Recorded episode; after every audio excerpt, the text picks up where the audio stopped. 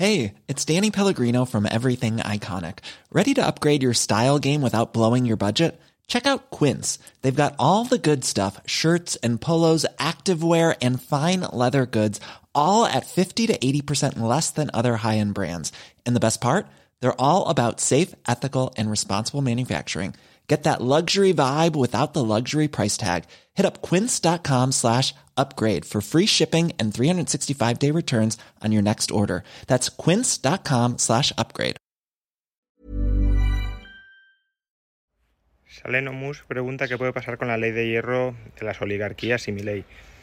A ver, yo creo que se está malinterpretando el significado de la ley de hierro de las oligarquías. La ley de hierro de las oligarquías simplemente dice que en cualquier organización en cualquier eh, organización jerárquica, quien gobierna siempre es una minoría, unos pocos.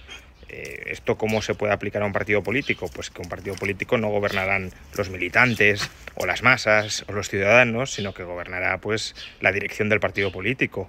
O en un gobierno no gobernarán los votantes en general, sino que mandarán los políticos que ocupen el gobierno e incluso una minoría dentro del gobierno, el presidente y algunos eh, ministros alrededor del mismo.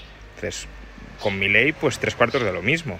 En el partido de mi ley mandará mi ley y si mi ley llegara a la presidencia de Argentina, en el gobierno de Argentina mandaría mi ley. Otra cuestión es cómo utilizaría ese poder, si utilizaría ese poder para ampliar las libertades de los ciudadanos o para restringirlas. Mi ley es libertario y dice que las quiere, quiere utilizar el poder, evidentemente, para ampliar las libertades.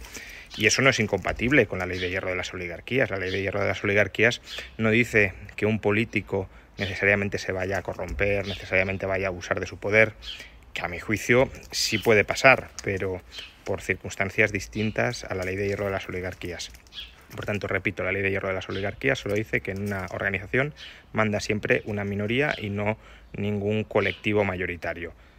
Como mande y en favor de quien mande ya es otro debate que queda al margen de la ley de hierro de las oligarquías.